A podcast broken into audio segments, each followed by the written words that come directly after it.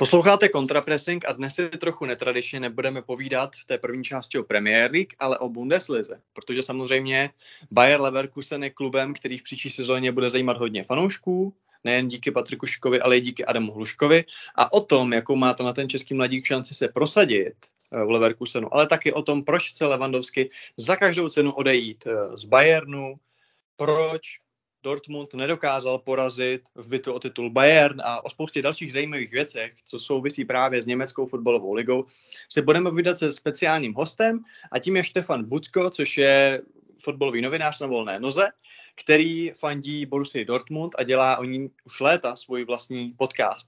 So hello Stefan, it's great to have you here on the podcast. Hey, yeah, thanks for having me.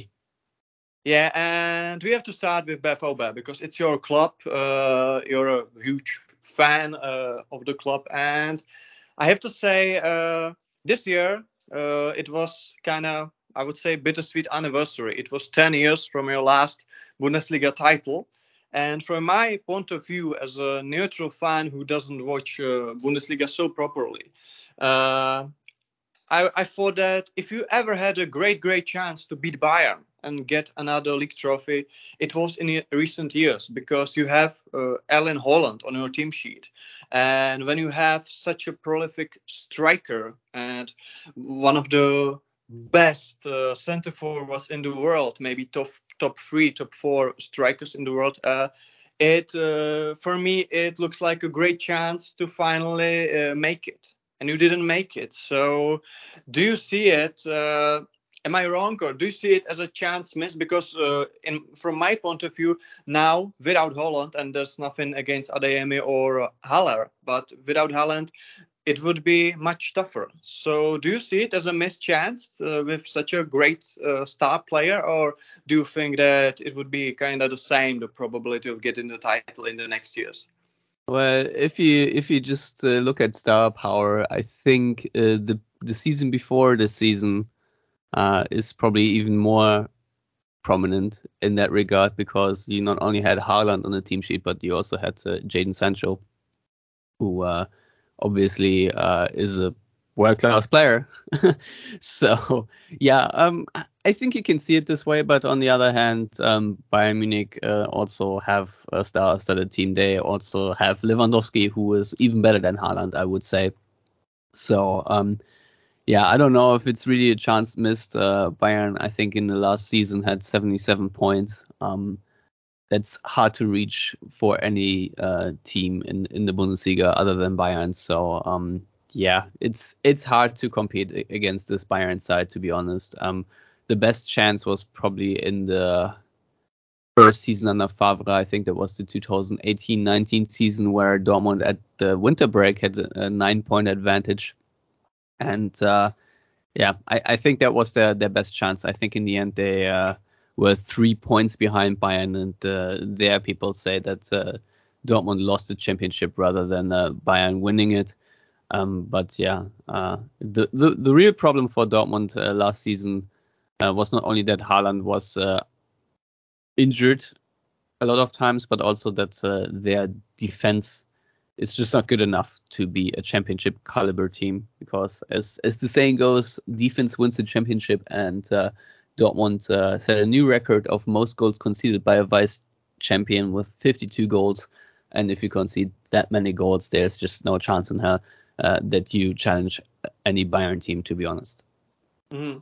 Speaking of Haaland, he left this summer, but there were a lot of speculations also last summer that he could leave, because, of course, the interest of Manchester City and other big clubs was there. He didn't leave, and I think Watzke and these guys were quite direct in that they just said to the media, no, he stays with us, and that was it. But there were a lot of speculations about the release clause and about the transfer fee and so on. And okay, so he left this summer, and maybe or very probably for the fee that was lower than it could be the summer before. So do you think, what was the main reason that BVB decided to stay with Haaland for one more year? Do you think it was the title race? They thought that they have a great chance to win the title, and it was the probability and opportunity of it was bigger than just the money they could have, or they were maybe afraid they could have some problems even with getting into the top four without Haaland? Or what do you think was the main reason to not let him go for maybe much bigger fee? Well, I think everything you just said is part of the reason. I think one is also prestige, because he's a big name and having him on your team gives your club attention. And Dortmund also want that. So, I obviously know he could have been sold for a much higher fee, maybe in the 100 million, I don't know. But I think Dortmund were really hopeful that they would have some more sporting success with him than they did, especially in the cup competitions, in the German Cup, but also in the Champions League. It was in the end rather disappointing, because Haaland was also injured for a lot of European games. So a bit of a problem for Dortmund, but I still think it was a good decision to keep him on for another season. I think you want to maximize the time of a world-class striker like Haaland, and I'm also not entirely sure if Dortmund at that point had a replacement lined up, and now they had basically a whole season or even longer to plan for a replacement. And I think Dortmund fans are very happy with Sebastian Alea being the replacement. Obviously, Alea is not a superstar like Haaland, but he's not injury-prone, and I think he will have a decent goal-scoring output. Dortmund was one of the clubs that were mentioned with the potential arrival of Adam Hložek, because, of course, it was quite clear that Hložek had to leave Sparta, because it was the next season. One more season in Czech league would just be too much. He needed to leave, and because of his agent, who had very good experience with selling players to Bundesliga, and of course. Because of Schick and so on, it was a big chance that he could leave to a German club. And who's his agent again? Isn't it Jan Koller? No. But it's Pavel Paska, and he's also of Schick, and. There was a great, maybe that was one of the reasons why he left for Leverkusen. That's a great tradition of Czech football to have Czech duos in German clubs. Rosický and Koller, RB VB, Kuka and so on, in Kaiserslautern, and there were more like this. But one of the clubs were BVB, the another one was Leipzig, and of course the winner of the battle was Leverkusen. But as we already speak to each other before the recording, Adam Hložek is definitely the most hyped Czech footballer of nowadays. And I would say a lot of people think that he's the next big thing. He can really be the one. And maybe I think he's got there wasn't such pressure on a single player since Tomáš Rosický or Milan Baroš were young, and Milan Baroš signed for Liverpool at, I think, 19 or 20. And this guy, he has been playing for the professional football in Sparta since 16, And from since the day one, he's just listening. He had to listen that you're the next big thing, you're the next Ballon d'Or candidate, I would say. And so there's a big pressure on him. And nowadays, when it was decided and announced that he's leaving to Leverkusen, everybody was like in the Czech Republic, like, oh, the new offensive duo of Schick and Hložek, and he would be great there, and it's a great move, And it was kind of, I would say, one-sided angle, because we all just say how Hložek is awesome, and we could see the potential cooperation between him and Schick, but. I think a lot of people in Czech Republic, because they don't watch Bundesliga so properly, they just don't see how a good side Varkselv are and how good players they have on the team sheets. So, of course, you don't know Hložek so much, but you know Leverkusen as an opponent of Dortmund in Bundesliga and other competitions. And, of course, there's a Patrik Schick there as a center forward. I would say Florian Wirtz, if healthy, is on an offensive midfield position. I would say he's a clear choice. But there's also Diaby, there's also Paulinho, Azmoun, and other great offensive players. And I think a lot of Czech fans just think that he could be a regular starter. And I think it's not so clear. Of course, he will get a chance because the transfer fee is quite high, I would say, for Leverkusen. So they definitely will give him a shot. But from your point of view, how strong Leverkusen's side is in offensive positions, and how difficult job would it be for Adam Hložek?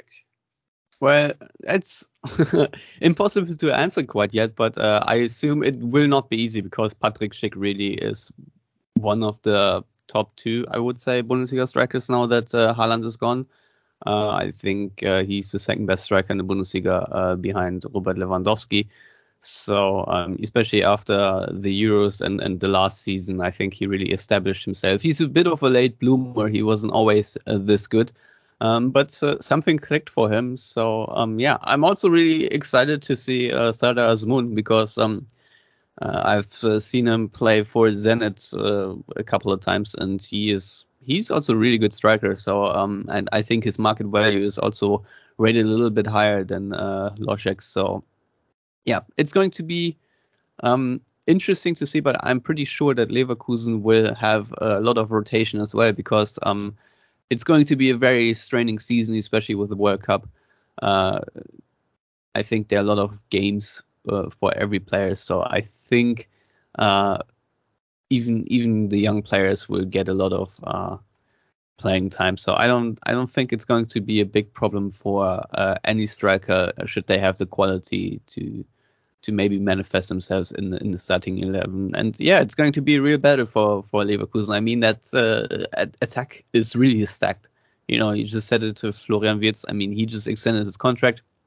The only question mark, I think, is behind Musa Diaby, who I think is probably their best offensive player next to Patrik Schick. He's just lightning quick, very technical guy, and also very physical, and yeah, good goal scorer as well. And there's still a question mark whether he will be retained by Leverkusen. Maybe he is seeking a move to the Premier League or whatnot. But I think Leverkusen will be fun to watch next season, as they usually always are. They're always a very entertaining team because they are very lopsided. Their attack is usually always better than their defense, and I have a hunch it's going to be very similar because I personally am not the biggest fan of Lukas Hradecki, or Hradecki, I think is how you pronounce him.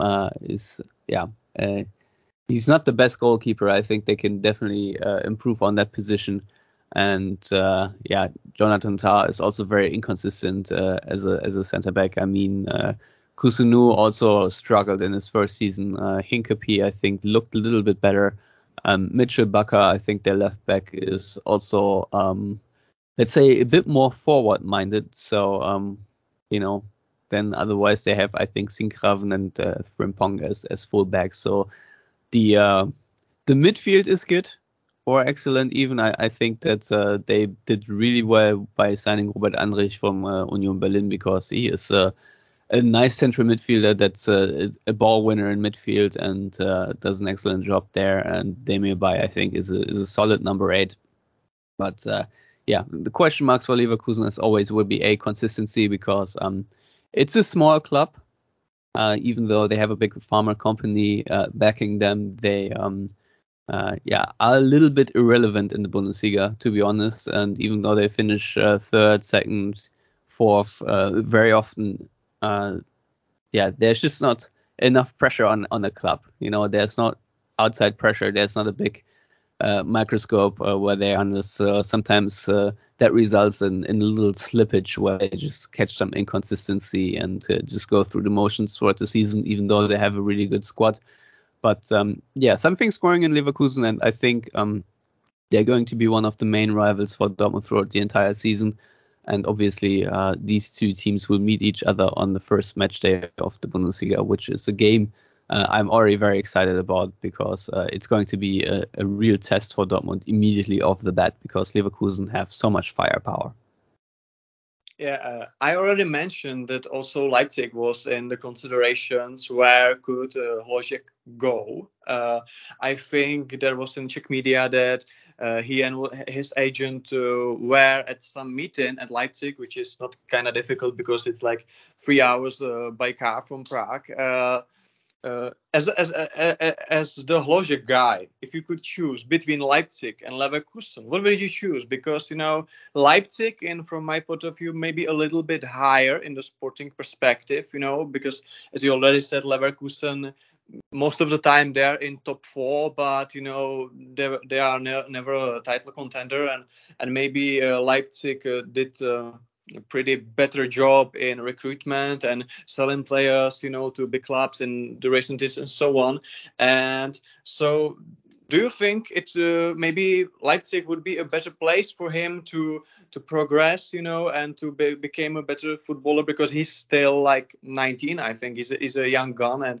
And do you also think that maybe he could have a better chance of getting into the squad in Leipzig than in Leverkusen, because as you already said, the offense is quite good at Leverkusen. So what would you choose, just from the sporting perspective of the player who wants to play for the best team, wants to develop, wants to play regularly? So what would you choose from these two options?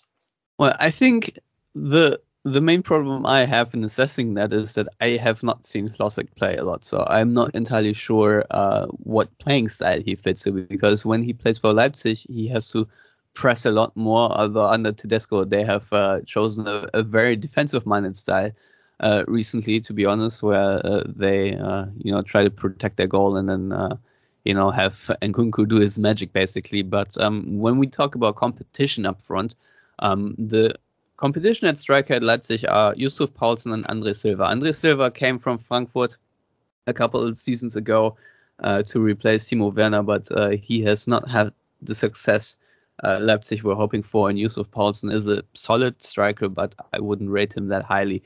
So in that regard, I think as young blood, you have probably a better chance to establish yourself as a striker at Leipzig than at Leverkusen right now, where Patrik Schick really is set. But you know, there are so many factors going into this decision that I think it's a bit of a toss-up. You know, going to Leverkusen or to Leipzig, I don't think the difference is that big, to be honest. The only thing about Leipzig is probably that they have a much better defense, and that way, if you want to say win more games, it's probably smart to join Leipzig instead of Leverkusen. But that being said, you know, I wouldn't have minded him in the Dortmund shirt as well.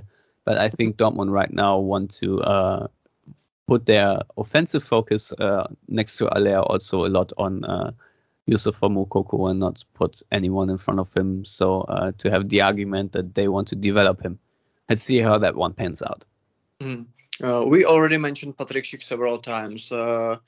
The previous season was just brilliant for him, and after the European tournament, when of course he scored some goals and one of them was really special, the next season was just special for him. And here in Czech Republic, he's now the star player #1, of course, because we don't have as many great players in the top 5 leagues as we had like in the Nedvěd, Rosický, Poborský times, you know. So we are glad for each one of them.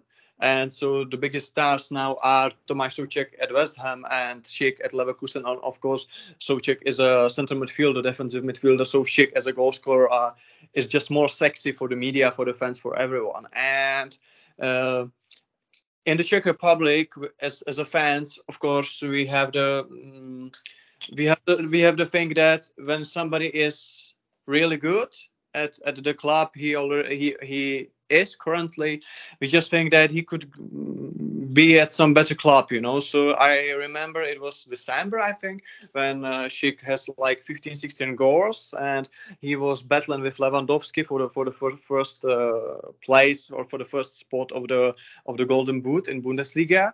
And most of the comments on the social media was like, okay, so what's the next step, you know? We're not like the attitude. We don't like the attitude like, okay, so he's good at Leverkusen. Leverkusen is successful, so. He can stay there for 5 more years, you know. We are the type of people who we want to see him at Real Madrid and Barcelona, and I think it's quite. Well, useful. I hear there's a spot opening at Bayern soon. to be honest, I think it would make sense because he has certain qualities that overlap with the ones of Lewandowski, and I mean his finishing. It's just off the charts. I mean, I think the scoring average per 90 minutes last season is 1.04. Scoring over one goal per game is just absolutely outrageous. Yeah, we will see if he can continue like that. But I wanted to ask you a question. I think he's a great fit for Leverkusen. Like he's a striker they need, and it just clicked, as you already said in the beginning. But when you see him playing against your team or as a neutral fan in some Leverkusen game, do you think, because there were some speculations, he could go to Manchester City or he could go to Arsenal, you know, to Premier League, and just Leverkusen is too small for him. But from my point of view, he's a great striker, a great finisher. He's tall, he's strong. His movement isn't very bad, according to his height and so on. But I'm not quite sure he's, for example, a Guardiola striker. We will see if Haaland is, because... Well, who is a Guardiola striker is my question. Well, that's a good question. Maybe somebody with better defensive skills, you know, I would say. Maybe something like Havertz would be better, or I don't know. But my main problem with Schick is, I love him as a striker, as a finisher, that maybe his work rate isn't so high, you know, for the highest level of the teams. So... you think at Bayern it wouldn't be a problem? Do you think he could do such a great job as Lewandowski? Of course, Lewandowski is higher level of a player because he's probably the best striker in the last 10 years. But do you think he can be an ideal replacement and he could do all the things the coach will want from him, not even scoring goals, but, you know, some link-up play, some pressing, some defensive abilities? Do you think Schick is capable of it all? Well, it's hard to say because, you know, obviously joining a top club like Bayern is an entirely different animal. You know, you are in a high-pressure environment, you are on a microscope the entire time, and... I think it will work out, to be honest, because, yeah, maybe in the Champions League semifinal he is maybe a little out of his depth, but I don't know. He has qualities that Bayern could really use. They would need a good finisher because they can create chances, and I think when it comes to pressing, then he is fine too. You know, I don't think it's... his work rate is that big of an issue, to be honest, because at the end of the day, it is mostly about finishing. I mean, yeah, if you look at a scouting report on FBref, his pressures are in the lower 18th percentile, and successful pressures he's like in the bottom 9% compared to other strikers. So it's definitely not great, but at least you know, he is a good finisher. So I think you really need to look at a striker like him and know what he's good at and what he's bad at. And I think especially a team like Bayern can really compensate for that a lot, because Lewandowski's work rate, if we're honest, has dropped a tiny bit as well in the last couple of years, and they're still fine. Well, BVB also has to solve the striker question after Haaland's departure. So would you take Schick into your side instead of Haller, for example? Because I think you're a Haller fan. Yeah, I'm a big Alea fan, but yeah, I would have taken Schick without a question, because Dortmund do also need a high-class finisher, and if Schick can provide that, I'm all for it. Obviously, as you said, link-up play is maybe not his main strength, but at the end of the day, if you have a team that has a lot of quality in attacking midfield and a lot of chance creators, it's not a big problem. If you have to rely on your striker to create his own chances, I think then it's a different subject. But just look at how Cologne have their success with Anthony Modeste, who also is not a big chance creator, nor is he someone that really pressures your position. But it still works out because he is there to finish off the chances that Cologne create, be it via crosses or other ways, and it's definitely a value to have a world-class finisher up front. So yes, to answer your question, I would have happily welcomed him at Dortmund. Well, maybe you're right, because I think Schick is a brilliant finisher, brilliant center forward, but he needs service. He needs the team to play for him.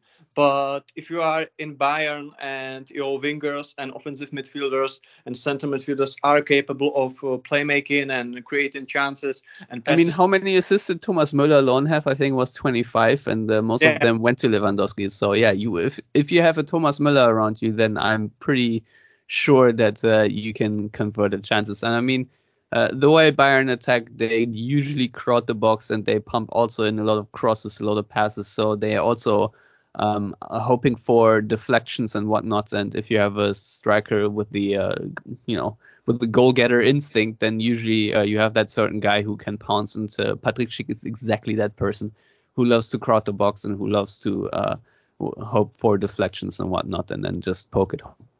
He's just really good at that. So I can see it. But that discussion is a little bit moot, to be honest, because now he is a long-term deal with Leverkusen, and I don't know if Leverkusen will sell him anytime soon. And if they would sell him, it's going to be also for a very outrageous amount of money, I think. And I don't know if Bayern have that money right now. So you think that if Lewandowski really leaves tomorrow, they cannot just splash some cash for Schick, because it's maybe the most natural alternative, at the moment, if they don't want to play Sadio Mane as a center forward. Yeah, but if I'm Leverkusen, I will ask for, I don't know, 120 million or so. Because that's appropriate, because there are not that many strikers available otherwise.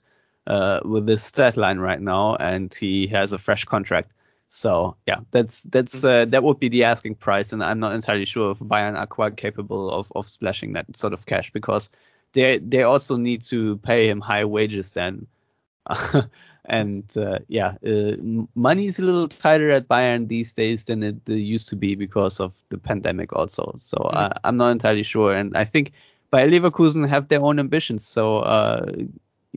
I think they really want to have Schick as a striker in the long term. Yeah, they're now not in need of selling him right now. We already mentioned the name of Lewandowski several times. And at first, I have to say that I always knew that there was a little soul in him, wanted to go to Real Madrid, wanted to go abroad, to try something new. He always had his little chats to the media, to the public, like, okay, I want to play there, and we will see what my future is, and so on. And then it was like it calmed it. But I have to say that maybe in recent years, 2 years or something like that, I think that he finally accepted it. He looked to me like, okay, I'm happy. I'm okay with the fact that I will stay in Bayern for next, 3, 4, 5 years. I will break all the Bundesliga and German records. I will be better than Gerd Müller or all the other guys. I will win next 10 titles with Bayern. And he just looked to me that he just seemed to me that he's fine with the fact that there will be no Real Madrid, no Bundesliga, no Premier League, and he will just be one of the legends of the Bundesliga, which he already is, in fact. But now, this summer, we all know what's happening, you know, and all of the quotes, like something has died inside of me, and it really looks like that he doesn't want to be at Bayern any minute longer. And it looks strange because he wants to leave for Barcelona, even if it's kind of, you know, currently shitty Barcelona, I would say. I know Xavi is good and it's promising project, Pedri and Xavi and these players. Well, it's not the Barcelona we used to know, you know, 5 years ago, 10 years ago. Definitely not.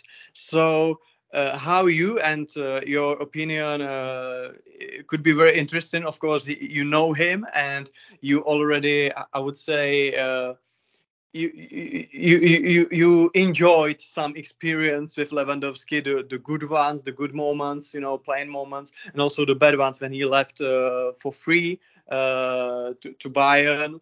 And what's your take on the whole situation? Like what happened? Why is he so keen to on leaving? Even Bayern is successful. It's the relationship with Brazo, or what's the problem in the club? Well, from a selfish Dortmund fan perspective, I will just say that I'm very glad if he's gone, because he's been tormenting Dortmund for years now. I think it's 8 years, and he has scored his most goals against Dortmund. So he has not scored more goals against any other team than Dortmund, which is very annoying, I tell you. But yeah, I think he said it himself, really, and he's been pretty open about it. It's the lack of motivation. Bayern cruise to the championship pretty much every season. He has won the Champions League with them, and I think Lewandowski just wants to build his brand a little bit more. I think there's also no secret that he has a career plan that he sort of, before he retires, also wants to play in the MLS, just to prop his footballing brand even further. And I think he always wanted to make a move, and I think now is really the time for him to make it before it's too late. And yeah, I don't know why Barcelona is his destination. I honestly don't care, but I certainly understand why he wants a change of scenery, because I think it can get a little bit boring to play for Bayern. And if the motivation isn't 100% there, if you don't really feel like you have a challenge, it's like playing FIFA on easy mode the entire time.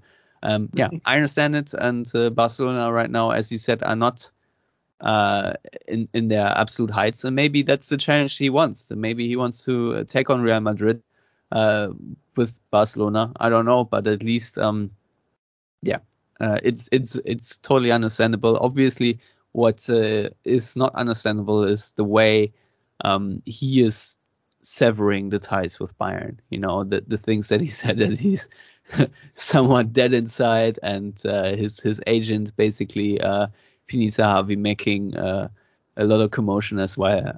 You know, I think Lewandowski said something that the relationships can't be mended or something like that, which I think is just nonsense. I think these are just things he's saying in order to force a move. And it's going to be really interesting, because so far Bayern would not budge and have said very clearly that they expect him to play, you know, his final contract year. Mm-hmm. So I don't know what this is going to be, but I have my popcorn ready if shit hits the fan at Bayern, to be honest. So yeah, I'm not entirely sure how Bayern are going to address this, but we had a similar situation back then in Dortmund, where Dortmund also forced him to play out his contract just because he's such a good striker, and people really rely on him, so they value his goals more than any transfer fee. I think you raised his salary for the last year, isn't it? Yes, that's correct. Yeah. Dortmund did raise the salary, which was fair because he was still on a beginner salary, if you will. But at least when he was at Dortmund, he was very professional about it and played his final year. And then, I guess took the signing bonus by Bayern gladly. But it's a bit different now because that's not a professional approach to the situation by Lewandowski at all right now, which I personally enjoy a lot. Yeah, I see it. So if you can guess, can you imagine Lewandowski in the red shirt of Bayern Munich once again in the first round of Bundesliga next season? Yeah, absolutely. I think if Bayern insists that he'll finish his contract, I'm pretty sure he will be playing for them as normal, because even if the motivation isn't 100%, he's not going to sit on the stand or on the bench or anywhere. I think he's going to have a little tantrum and then everything's going to go back to normal. That is my prediction. Mm-hmm. And so what do you think how the other players will take it? These guys, as you mentioned, as Müller, the big Bavarians, the hearts, I would say the hearts of the club, of the team. When they read some shit like something is dead inside of me and I don't want to be here for any minute longer, do you think they will just chat about it and will say, okay, so he's a little bit of a freak, but he's a great striker and there's no other option, we will keep him for any year longer? Or can you imagine that these German players at Bayern who really love the club, and it's everything for them? I don't know how many are fair players like that in the club right now. It's kind of international. But do you think could it be bad chemistry between Lewandowski and them here, which could affect the success in the next season? Yeah, a tiny bit. I think there's always a chance that the chemistry, will go down, if you will. But I'll be honest, they are all professionals, and I think they will just simply deal with that situation because they have played together for such a long time. I don't think it's going to be that big of a deal if he stays on. I think that's something where media will, cause a bit of a stir for it. But I'll be honest, I don't see it being too much of a problem, because at the end of the day, I think during the 90 minutes of play, it's going to not be such a big deal. Mm-hmm. Now I want to ask you about one BVB player, and it's his birthday today. It's Jude Bellingham. Jude Bellingham, it's 19 today, and it's wonderful that such a young guy plays so much, so regularly in a big European club. And of course, that's a name that is often mentioned in England, maybe not as often as if he would be playing in Premier League club. Of course, some of the English pundits are looking just from Manchester to London, and that's the thing. That was the same case with Jadon Sancho when he was playing for BVB. But can you please tell us something about Jude Bellingham, because he's so young but so experienced, what would be his next steps? Because I don't want to be rude, but it's not very well, you are. Yeah, he will not leave Dortmund in like two or three years for 90 million euro. But so, what are your feelings on him right now? Well, he is without a doubt Dortmund's player of the season. He has been the heart and soul of the team, especially when the criticism overall towards Dortmund was that they lacked character, that they lacked the mentality, that they did not play a Borussia Dortmund style football. Jude Bellingham is always taken out of this criticism because he really is not only a midfield maestro, but also one who really fights hard on the field, who always gives pretty much everything, and he's just very beloved by the fans for his not only his playing style, but also the way he conducts himself on and off the field. I think the most memorable moment was after Dortmund lost to Bayern, the first game, the home game, and it was a controversial penalty, and Bellingham then in a post-match interview said that it's not a surprise that this happens from a referee who's match fixed before. And obviously it was a big scandal in Germany. That was the subject for weeks. But I think it just speaks to his character that he's a very outspoken young man. And if you look at his stats at Borussia Dortmund since joining, I think he has played 2 seasons now, and he has completed 89 matches for Dortmund. He has scored 10 goals, 18 assists. And on top of that, he has 15 caps for England. And I mean, if you just look at how young he started, he also has 44 games for Birmingham. He's well about 100 professional team appearances already, probably close to 150 if you add the senior caps for England. And yeah, he's really a terrific player. And it'll be very annoying to deal with all the Bellingham rumors throughout the season. Dortmund always have these cycles. Last season, obviously, the speculations around Haaland were absolutely unnerving. This season, it's probably going to be Jude Bellingham. I really hope he surprises me and extends his contract. But obviously, I'm also not holding my breath. I think right now he is a bit in discussions of being a future team captain at Dortmund. But for that to happen, he also would have to remain. But he's an absolute fan favorite, and he's only improving, which is a scary thought because he was already a really good player last season when it comes to pressing, to ball distribution. He is very versatile. You can play him as a number 10. You can play him as a number 8. He could even play center back, but I don't think the need will ever be there for him. And he can also cover as a number 6. Very versatile player, can play pretty much any position in midfield if you really want. And also someone who pushes the team on, who has a great hunger for winning and doesn't really give up at any point. So pretty much everything you want in a young footballer. And it's a joy to watch him develop as a Dortmund fan. And now it's 1 year left on his contract, or? I think so, yes. Yeah.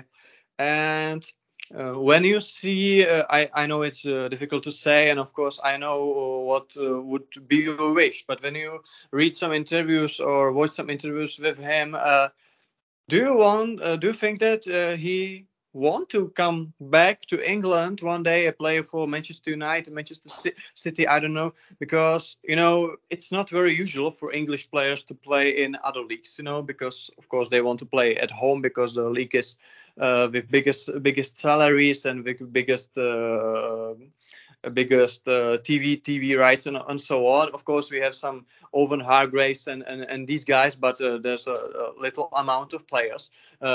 It would be amazing if really, as you said, would stay at Dortmund for 10 more years and become a captain and become the club legend. And it would be kind of special and something which we not see so usually. There's a German guy in Bayern, there's an English guy in Chelsea, and so on. It would be quite fine, but how do you see it? Do you really think it's an option that he would say, yeah, I can imagine to stay here for like till I'm 35 and then I will go to MLS or something like that?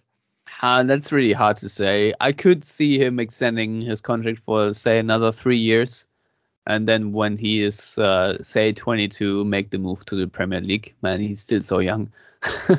That's, for example, something I could see happening. But other than that, I think it's likely that he'll end up in Liverpool. I mean, there are also a lot of rumors around Real Madrid, where I think maybe the reports are that they want him to succeed Modric at some point. I don't know. If I'm honest, maybe this season his development will be so far that he's good enough for such a position at Real Madrid. But right now he's also a little bit too young and not quite there yet. So I think he needs to develop a little further before making a big move. And what's also important for him look at Jadon Sancho and how he fared at Manchester United.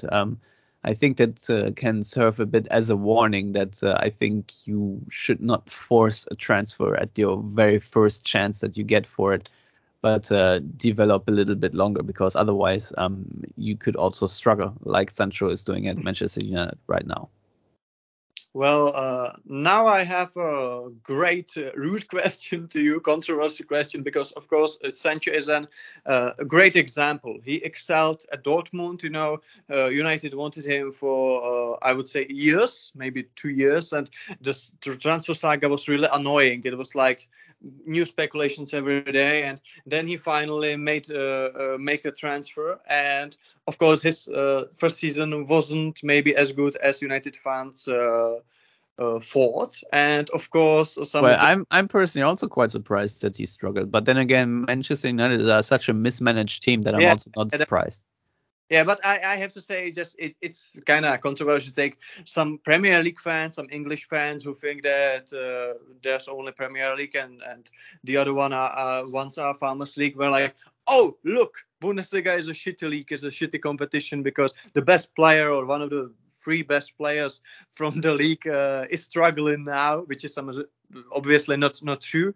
But what do you think is the main when we don't we cannot solve like all of the United problems because it would be a standalone podcast. But do you think really Premier League maybe is more physical, tougher, more competitive? As a Bundesliga fan, do you think it's really difficult to make a move from one league to another because it's like different song in Premier League? I think overall, it's certainly true that the Premier League has a higher quality than the Bundesliga. I think just by the fact that there is more money in the Premier League, I think it's always going to be a step. But then again, there are so many players from the Bundesliga that had no problems establishing themselves. For example, Aubameyang, when he joined Arsenal, he instantly worked out. I'm pretty sure that Erling Haaland will not have much of a problem to adjust.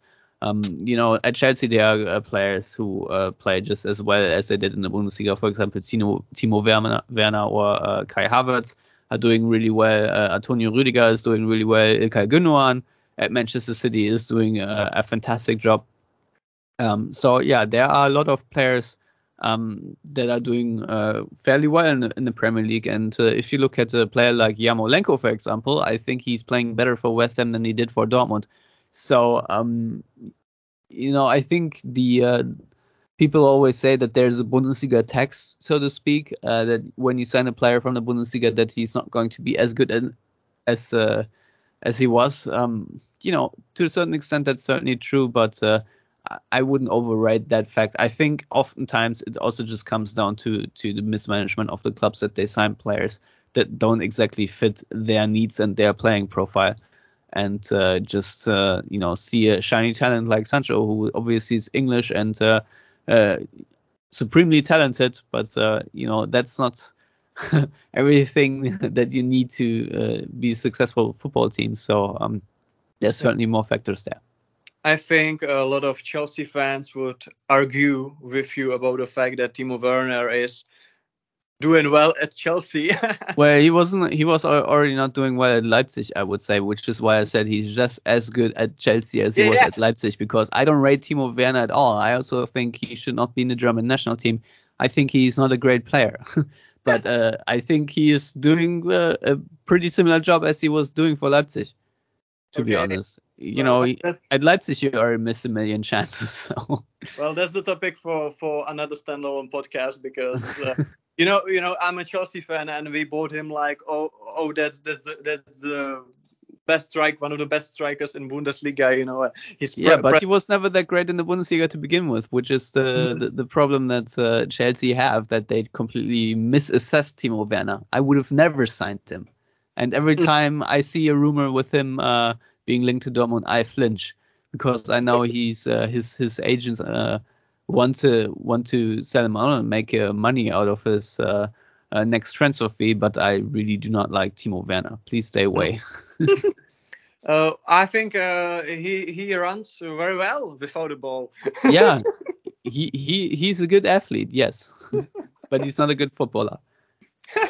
Okay, my last question I want to ask you about Thomas Tuchel. Nowadays, a Chelsea manager, quite successful at the moment, won the Champions League in the broken team after 4 months in charge.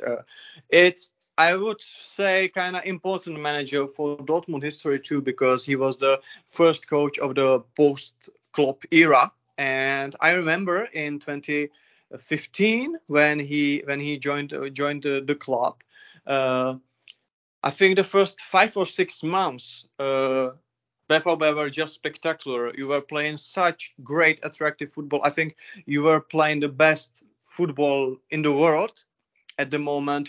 Everybody was beaten like 4-0 by you. It was great. You were playing 4-2-3-1, double pivot, Weigl and Gündogan.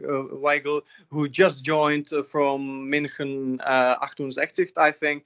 Hitaran in great shape. Royce, healthy Royce. Shinji Kagawa, reborn after United spell, and Aubameyang as a centre forward, and the Mats Ginter at right back, and it was so attractive football you played.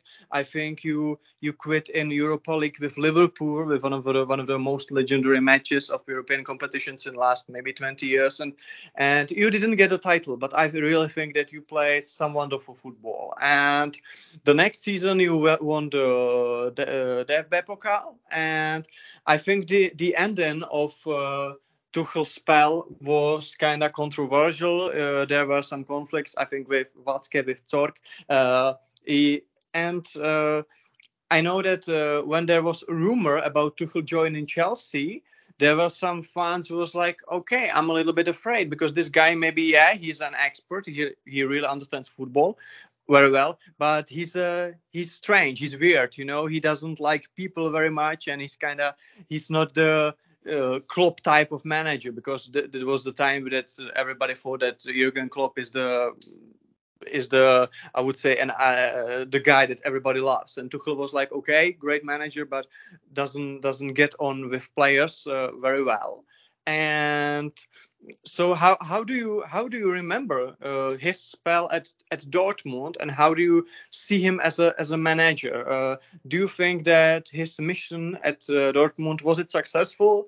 Did it end too early? Do you think that maybe he just made some mistakes? Did the board make some mistakes? Do you think maybe he I would say he progressed as a coach, as a human. So nowadays at Chelsea, he is a better coach and maybe also a better psychologist. And there's a chance that there wouldn't be any conflicts that there were in Dortmund like 5 years ago, or I don't know. So from your point of view, how do you remember Tuchel as a coach of your team? Well, obviously, he was tremendously successful, as you just pointed out, and he is a world-class coach. And I think Dortmund obviously have missed him and have struggled to find a successor for not only Klopp but also Tuchel, because I think these are, without a doubt, the two best German coaches. And it's a bit of a shame the way it ended. I think it was also a bit provoked by the bombing of the Dortmund team bus, if you remember that, because there were conflicting statements from Tuchel and the board. I think there were a couple of interpersonal issues between Tuchel and Watzke that could not be mended, and in a way it did make sense for Tuchel to be sacked, or the relationship to be just to be over. But if you just look at it from a footballing standpoint, it's obviously a big loss for Dortmund, and his period at Dortmund certainly was very successful in my mind. And now I think at Chelsea he is not the same. He hasn't had, as at least to my knowledge, he did not have the same problems when it comes to relationships. I mean, there may be a couple of disgruntled players here and there. But I think Chelsea are wise to hold on to him, and if they have any problems with players who maybe not like him, or any officials, then to still stick to Tuchel, because I struggle to imagine a coach for Chelsea that is going to do a better job than Thomas Tuchel, to be honest. So, yeah, maybe he's a little difficult to work with. Maybe he has a couple of weird antics here and there, but, you know, a lot of football coaches have that.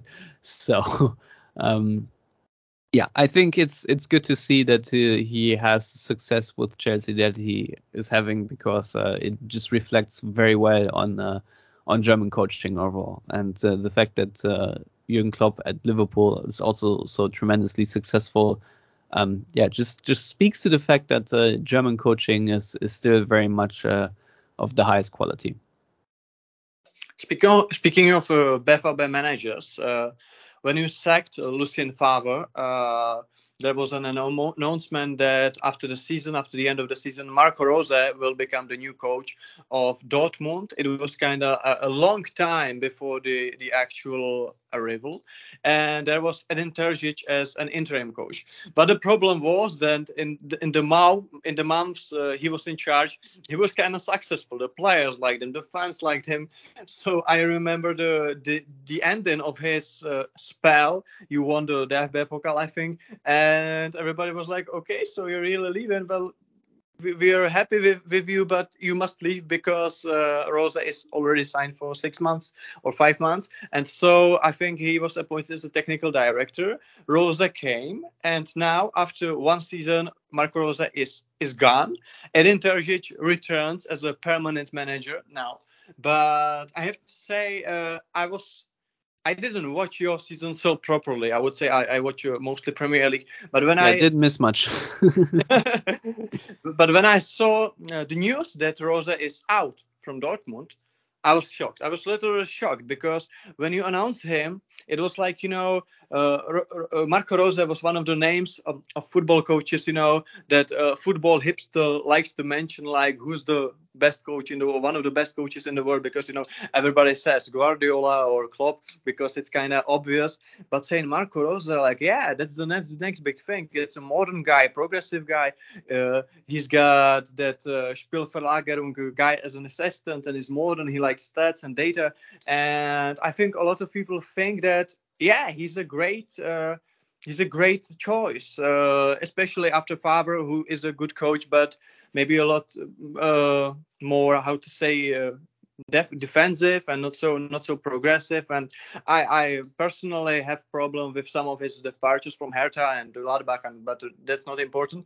But I really thought, yeah, Dortmund made it, because Rose is the guy who can progress the young players and develop the style of play, and he's the right choice. And now he's gone after one season. So what the hell happened? Yeah, it's a very good question. If only we all knew what the hell happened. Well, what the hell happened is that Dortmund conceded 52 goals, had 1 million injuries, and embarrassed themselves in the European and the domestic cup competitions.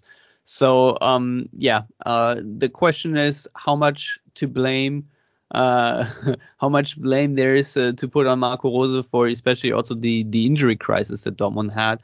I think in the end, though, the decision to sack him or to depart ways, it's not entirely clear yet what happened at this season analyst meeting, if you will, you know, your annual review, if you will, because Marco Rose and Borussia Dortmund both expected to still have a working relationship going into next season. There was not really you know, the plan to install Terzic now and to replace Rose. I think there was maybe a bit of a falling out at the talks between club officials, or the trust wasn't 100% there. And I get why there can be, because if you analyze the season from a sporting level, Dortmund never really had a clear handwriting of the coach. There was not really ever a clear footballing structure plan implemented where you can clearly see, you know, what Dortmund is trying to do. There's just a lack of identity, to be honest, on the field. And, it was not an easy season for Marco Rose whatsoever. So I personally would have not minded seeing him for another year and see what he can do, because I think one season is not a long enough period to really assess a coach. But I can also understand why Dortmund thought maybe, since it's sort of a transition year anyway, and a lot of new beginnings, not a new players, maybe that Terzic is the guy to do the job anyway in the long term.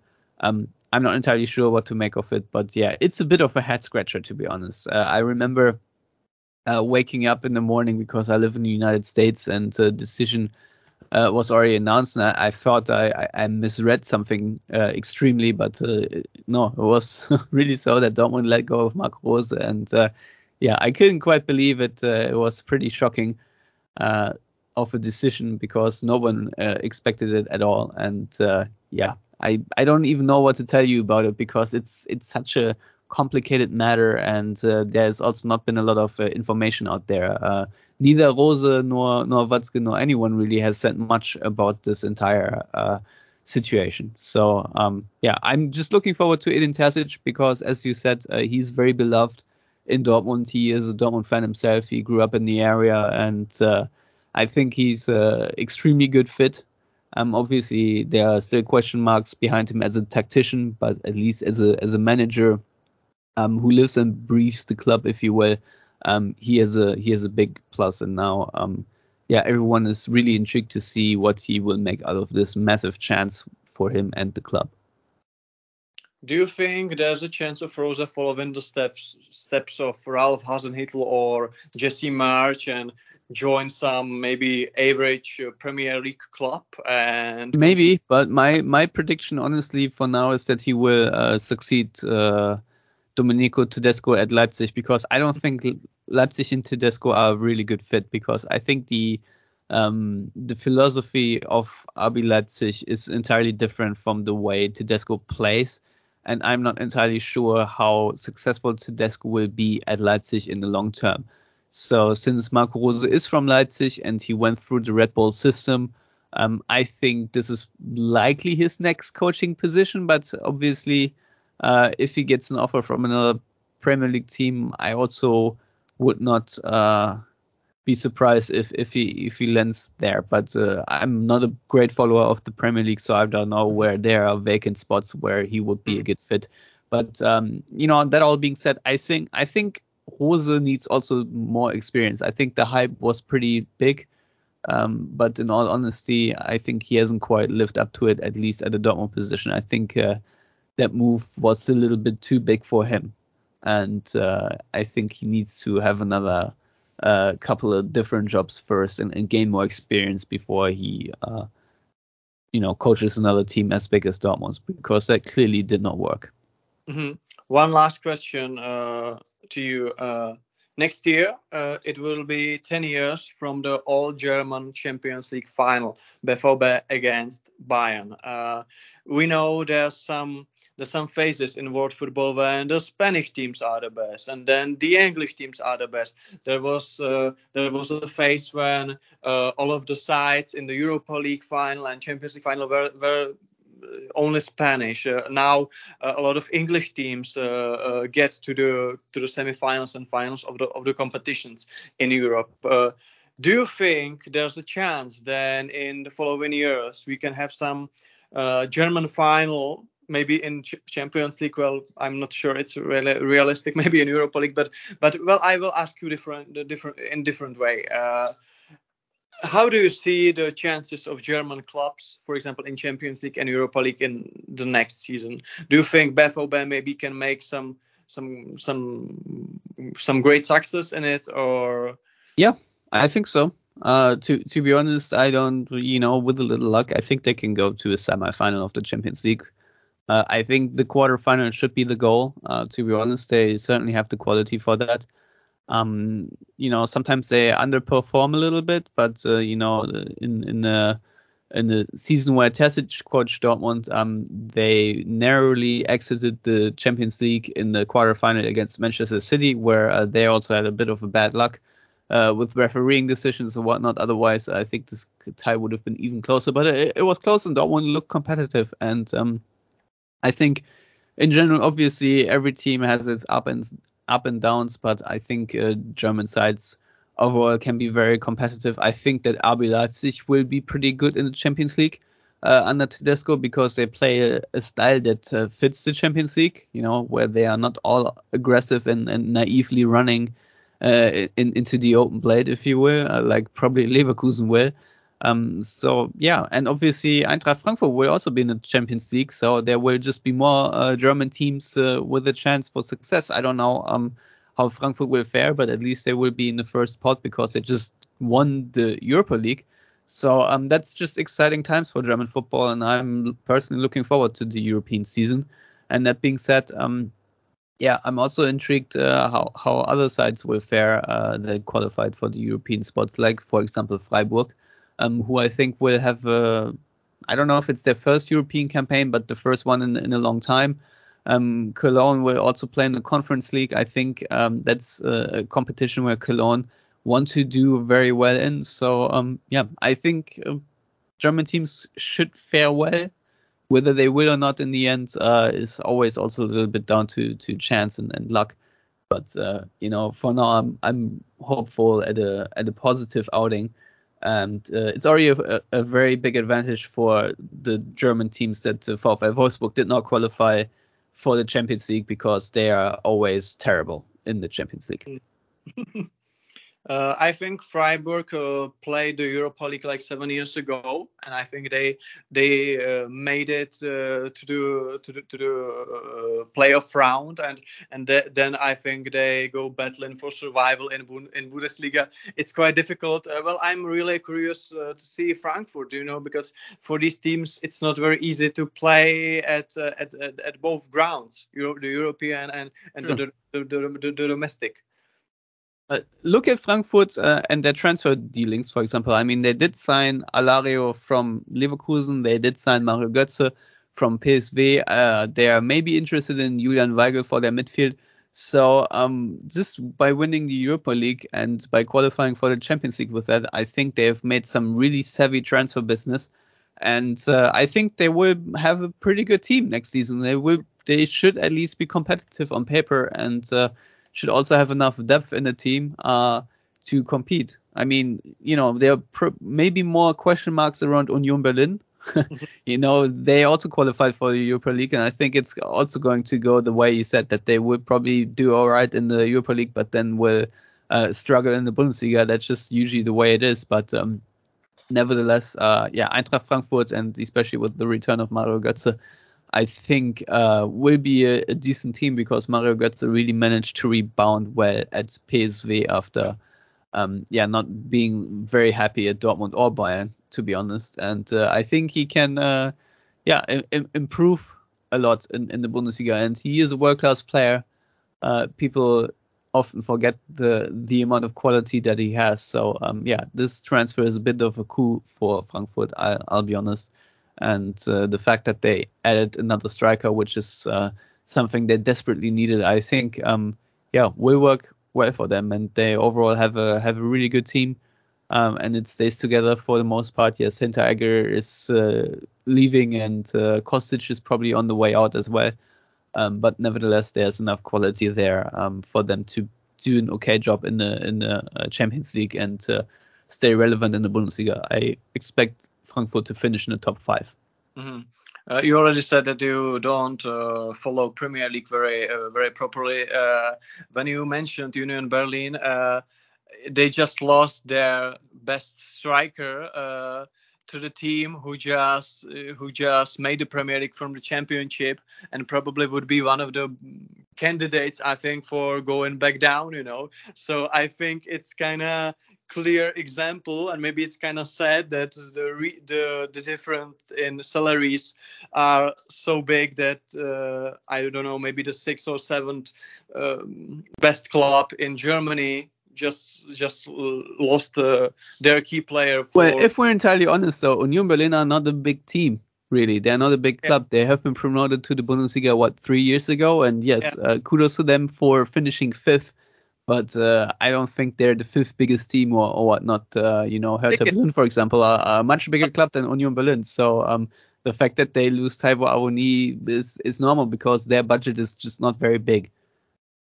Yeah, but it would be different if they would lose him to, I don't know, Leicester and not Nottingham Forest, you know. It's kind of... yeah, maybe. Yeah. Okay, so Stefan, thank you. It was a great pleasure to speak to you on all things Bundesliga, and thank you for your time. Yeah, thank you so much for having me, and it was a pleasure and was fun, and I can't wait for the season to start.